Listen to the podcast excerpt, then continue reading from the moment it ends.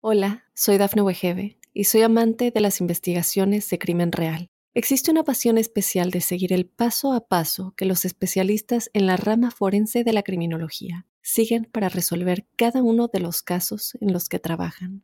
Si tú, como yo, eres una de las personas que encuentran fascinante escuchar este tipo de investigaciones, te invito a escuchar el podcast Trazos Criminales con la experta en perfilación criminal, Laura Quiñones Orquiza, en tu plataforma de audio favorita. Mitos y leyendas de nuestra América. ¿Me acompañan? Soy Jenny de Bernardo.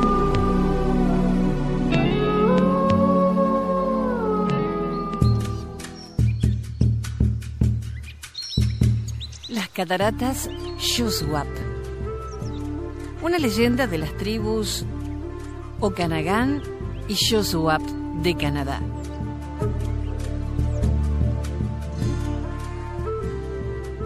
Hace mucho tiempo, cuando el mundo era joven, el águila, el oso, el alce, el zorro, el coyote y todos los otros animales vivían juntos en paz y armonía. El coyote vivía en un hermoso paraje donde no tenía con quién compartir su soledad. Se encontró tan solo que decidió invitar a todos sus amigos a una gran fiesta, que si salía bien, se repetiría una vez al año. Entonces se puso manos a la obra y sin parar construyó rápidos en el río que terminaban en una cascada. Sobre ella colgó un caldero, construyó una trampa para peces y al lado de la cascada hizo un asiento de piedra para mirar cómo caían los peces en su trampa y dispuestos a ser cocinados en el caldero. Llegado el momento, el coyote convocó a sus amigos para que fueran a su fiesta y muy pronto confirmaron su asistencia. Una vez reunidos al lado del río, se quedaron impresionados por el artefacto que Coyote había construido allí. Según lo previsto, todo había discurrido a la perfección. Acamparon al lado de las cataratas. Los salmones cayeron en la trampa que había preparado el coyote los cocinaron en su caldero y bailaron y se divirtieron con sus juegos. Cuando terminó la fiesta, todos los amigos se despidieron, felicitaron al anfitrión muy agradecidos y prometieron volver al año siguiente.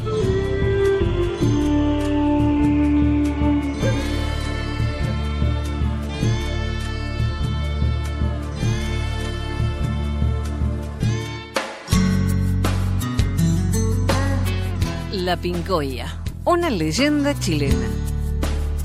Huenchula era la esposa del rey del mar. Vivía con él desde hacía un año y acababa de tener una hija y quería llevarla a casa de sus abuelos en tierra firme. Iba recargada porque además de su bebé traía muchos regalos. Su esposo, el Lobo, los enviaba para sus suegros. Era una disculpa por haber raptado a su hija. Huenchula tocó a la puerta de la cabaña. Desde que le abrieron, hubo un alboroto de alegría, palabras superpuestas a los abrazos, risas lagrimeadas y frases interrumpidas. Los abuelos quisieron conocer a su nieta, pero estaba cubierta con mantas. Huenchula les describió cada una de sus gracias les hizo escuchar sus ruiditos, pero no los dejó verla, pues sobre su hija no podían posarse los ojos de ningún mortal. Los abuelos entendieron. Esta nieta no era un bebé cualquiera, era la hija del rey del mar y por lo tanto tenía carácter mágico. Y la magia tiene leyes estrictas. Pero cuando su hija salió a buscar los regalos y los dejó solos con la bebé, por un ratito nomás, los viejitos se tentaron. Se acercaron a la lapa, que servía de cuna de su nieta, y levantaron apenas la puntita de las mantas para espiar. Total, ¿qué podía tener de malo una miradita? La beba era como el mar en un día de sol. Era un canto a la alegría. No querían taparla de nuevo. En eso regresó Huenchula. Vio a su hija y gritó. Bajo la mirada de sus abuelos, la pequeña se había ido disolviendo, convirtiéndose en agua clara. Huenchula se llevó en la lapa las mantas y a su bebé de agüita. Se fue llorando a la orilla. En el mar volcó despacio lo que traía. Luego se zambulló y nadó entre lágrimas y olas hasta donde estaba su marido, que la esperaba calmo y profundamente amoroso. El Millalobo la tranquilizó. ¿Por qué no miras hacia atrás? Ahí estaba la Pincoya, su hija. El mar la había hecho crecer de golpe. Era una adolescente de cabellos dorados, con el mismo encanto de un bebé estrenando el mundo. Desde entonces, la pincoya habita el mar, con su apariencia adolescente y bonita. Es un espíritu benigno. Cuando una barca de pescadores es atrapada en una tormenta, la que apacigua los ánimos es la pincoya. Cuando hay problemas lejos de la costa, la que ayuda a encontrar el rumbo es la pincoya. Cuando alguien naufraga, lo rescata la pincoya.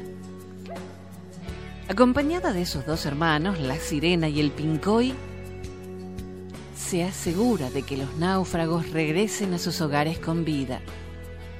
Pero a veces hasta ellos tres llegan tarde.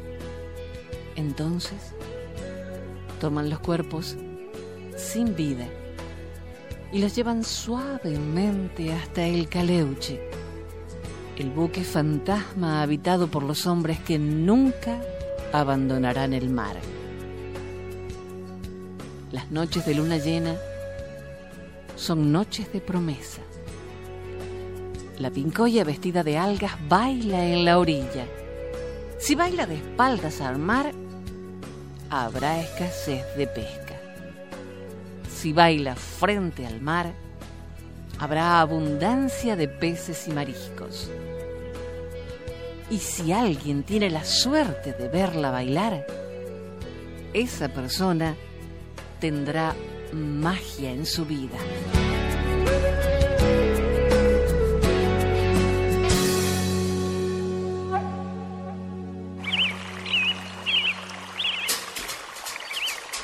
Gluskap y Malsum, una leyenda de los indios algonquinos. Gluskap, el mentiroso, era elogiado por su astucia, virtud muy apreciada por las tribus. Tenía un hermano gemelo, Malsum, el lobo, que era su opuesto y que representaba todo lo malo. Malsum preguntó a Gluskap cómo podía perecer. Y el hermano mayor, para probar su sinceridad, dijo que la única forma de quitarle la vida era con el tacto de la pluma de un búho. Malsum, a su vez, confió a Gluskap que solo podría perecer con el golpe de la raíz de un helecho. El malévolo lobo cogiendo su arco, cazó un búho y mientras su hermano dormía, lo rozó con la pluma que había cogido del ala. Gluskap murió inmediatamente, pero resucitó al poco tiempo. Malsum estaba decidido a acabar con su hermano y destruirlo en la primera ocasión que se le presentara. Gloskap se encaminó hacia el bosque y sentándose cerca de un arroyo, murmuró que solo un junco floreciente podría matarle. Lo dijo porque sabía que el castor estaba escondido entre los juncos y oiría todo para luego decírselo a Malsum. El castor le contó lo que consideraba el secreto de su hermano. El malvado Malsum se alegró tanto que prometió al castor darle lo que quisiera. Pero cuando le pidió tener las alas de una paloma, Malsum se rió de él. El castor se enfadó y acudió a Glooskap, a quien le contó todo lo sucedido. Glooskap excavó la raíz de un helecho y precipitándose en las profundidades del bosque, buscó a su hermano y golpeándolo con la planta letal, lo mató.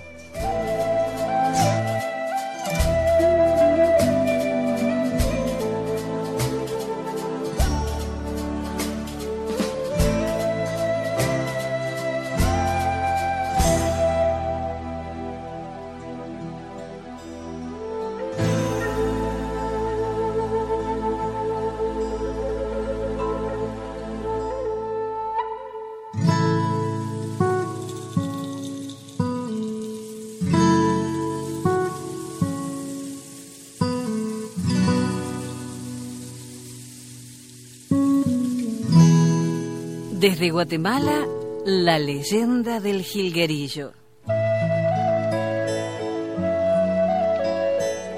Cuenta la leyenda que hace cientos de años, una tribu indígena se estableció en la zona atlántica de nuestras tierras. Entre ellos había un guerrero muy cruel llamado Batsu.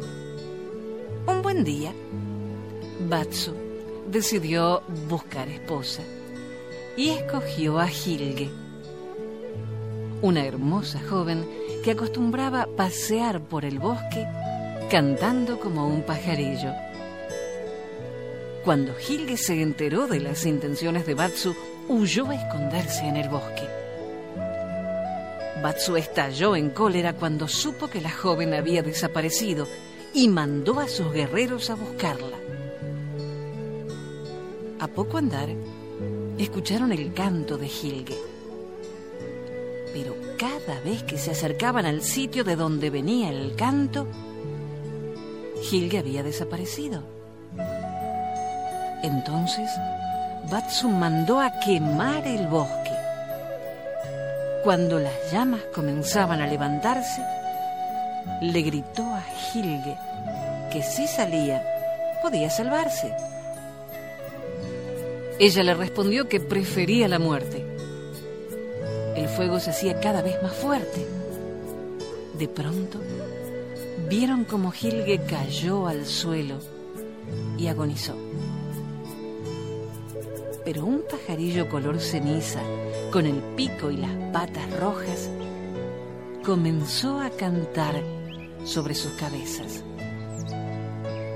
No era el canto de un pájaro, era la voz de Gilge, que desde entonces se sigue escuchando en el canto de los jilgueros que hoy pueblan los bosques de nuestras tierras.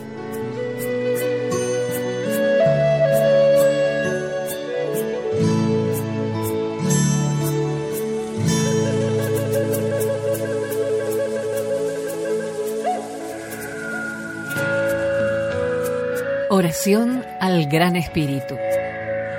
Gran Espíritu, cuya voz escucho en los vientos y cuyo respiro le da vida a todo el mundo. Escúchame. Soy el más pequeño y débil de tus hijos y necesito tu fuerza y sabiduría. Déjame caminar en la belleza y haz que mis ojos siempre contemplen la roja y púrpura puesta de sol que has creado conmigo. Haz que mis manos respeten las cosas que has hecho y agudiza mis oídos para escuchar tus palabras y tu voz. Déjame aprender las lecciones que has escondido bajo cada hoja y roca.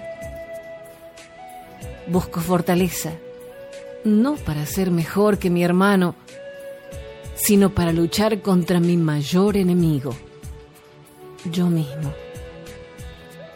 Hazme siempre estar listo para ir hacia ti, con manos limpias y mirada clara, para que, cuando mi vida se marchite, como la puesta de sol apagándose, mi espíritu pueda ir hacia ti sin pudor. Alondra amarilla, jefe Lacota.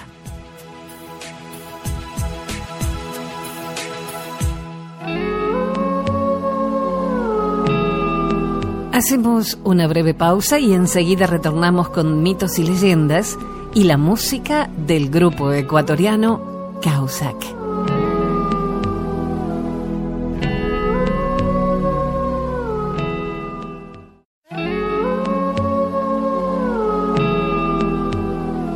Continuamos compartiendo mitos y leyendas de nuestra América. Soy Jenny de Bernardo. Nos acompaña en la música el grupo ecuatoriano Causac.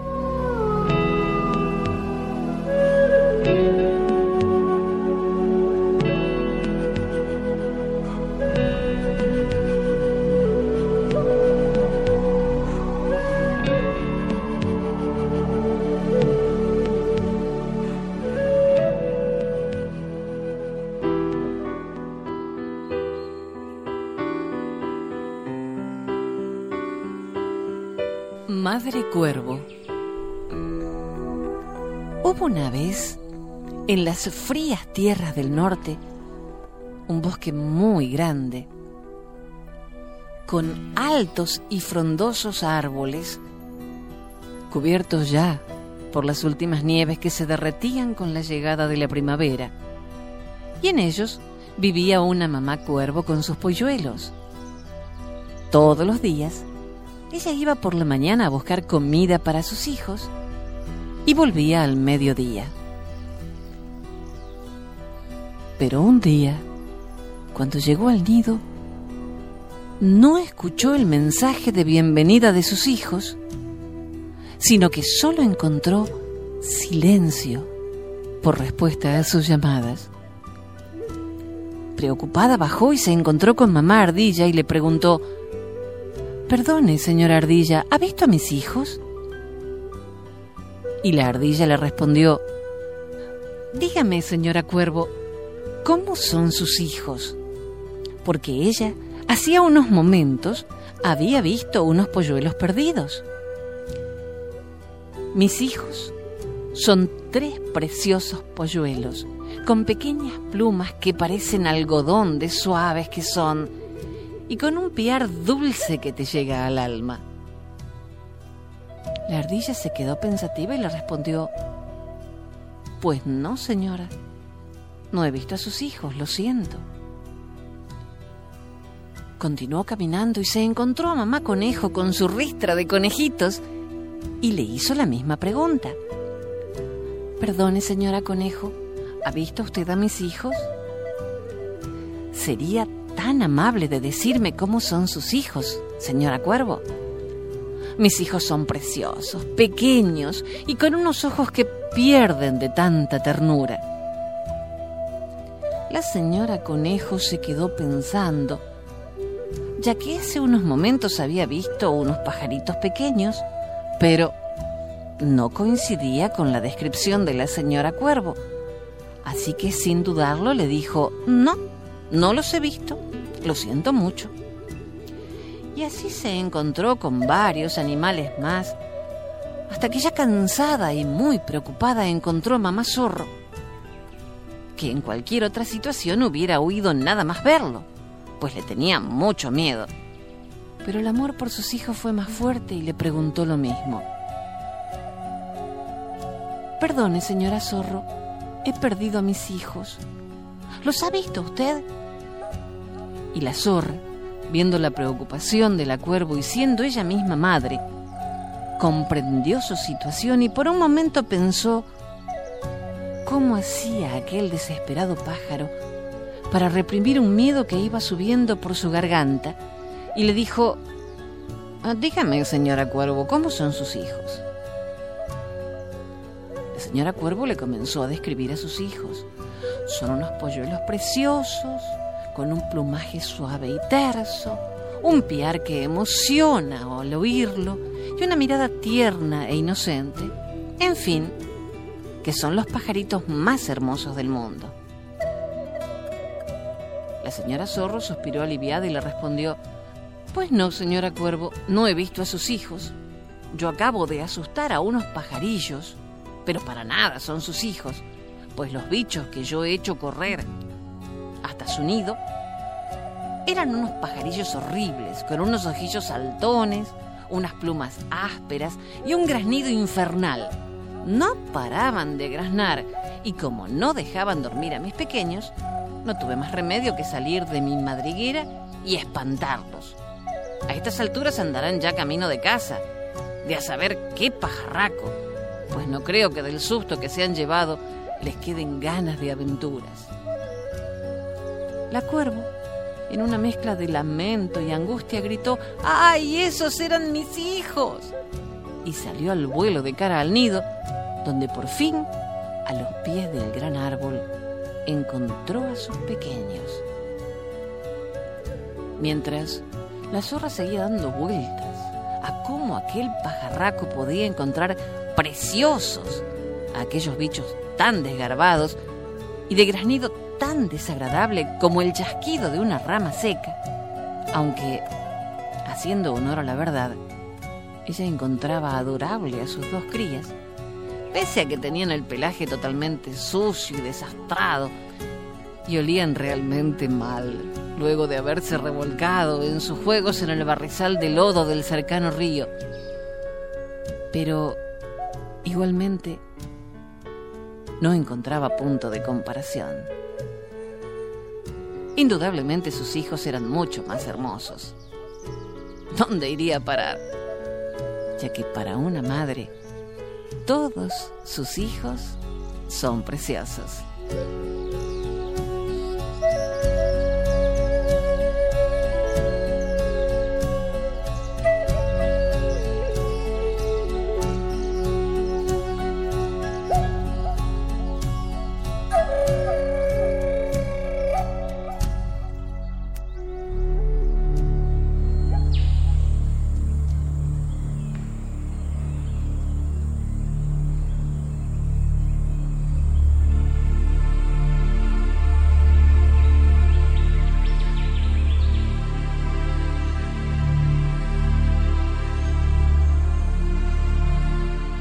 El pequeño Latschich y la ballena, una leyenda yamana.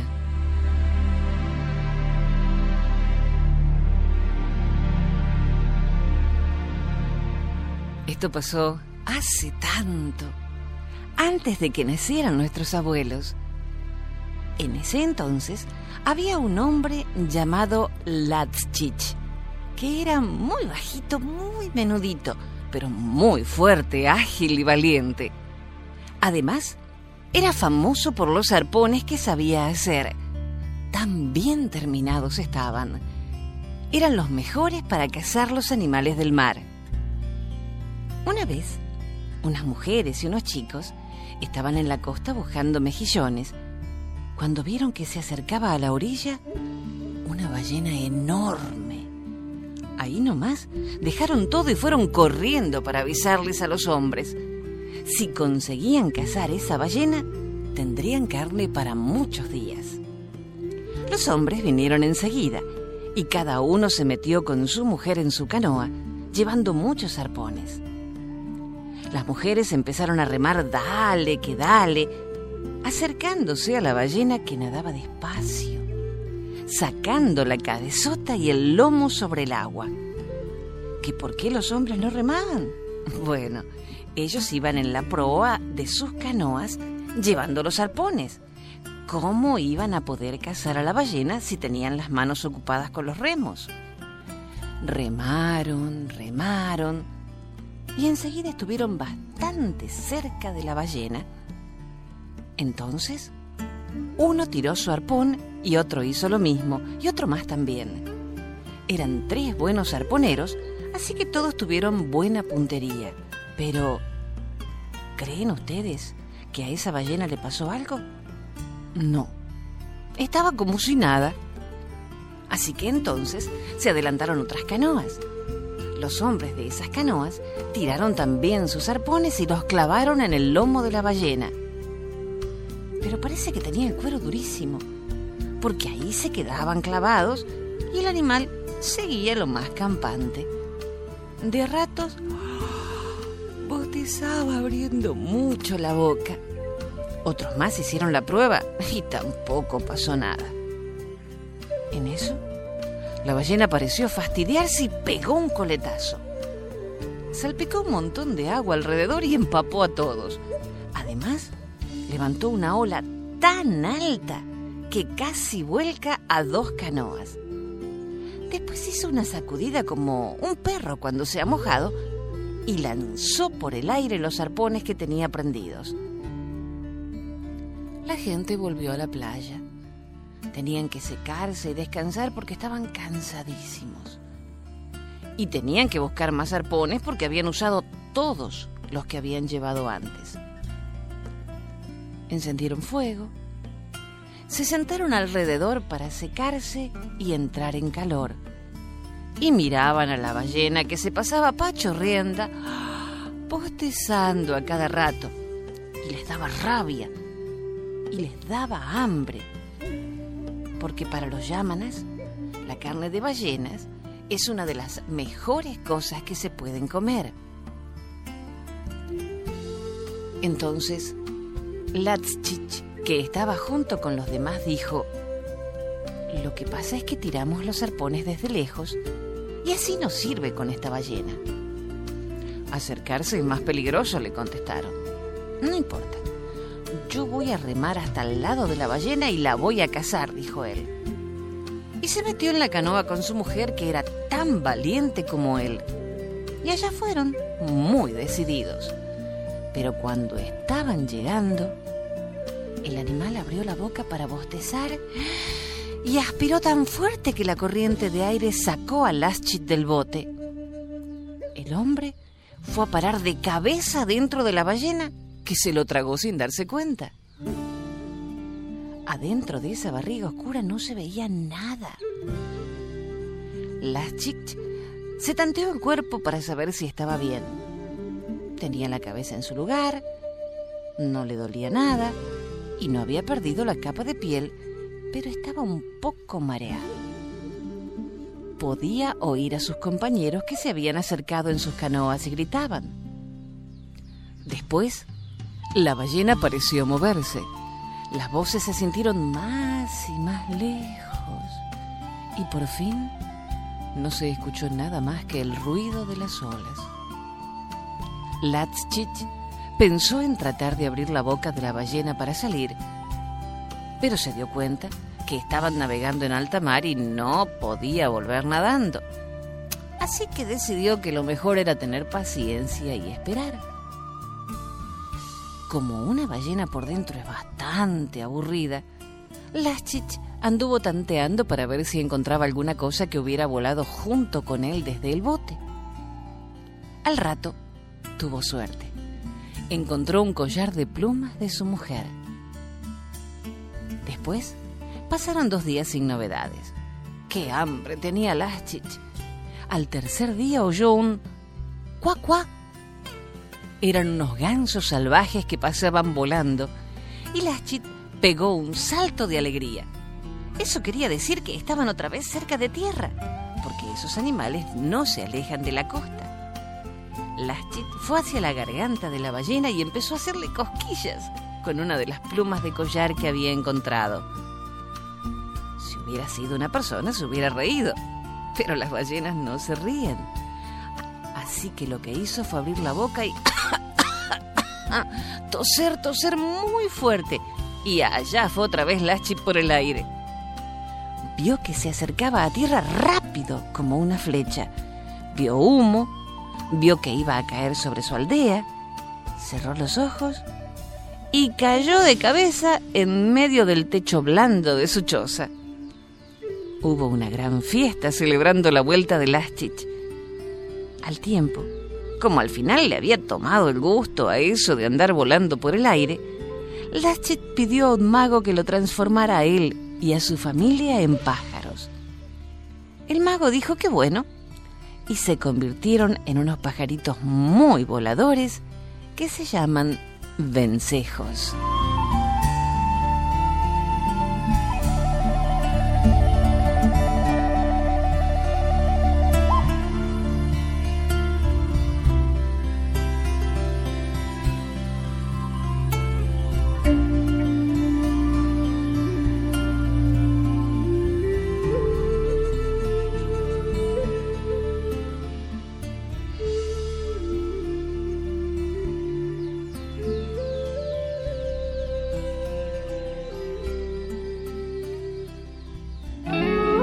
Hasta el próximo relato. Soy Jenny de Bernardo.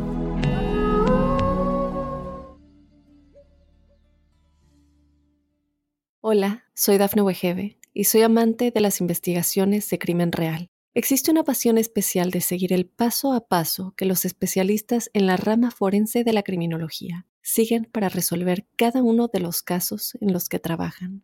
Si tú, como yo, ¿Eres una de las personas que encuentran fascinante escuchar este tipo de investigaciones? Te invito a escuchar el podcast Trazos Criminales con la experta en perfilación criminal, Laura Quiñones Orquiza, en tu plataforma de audio favorita.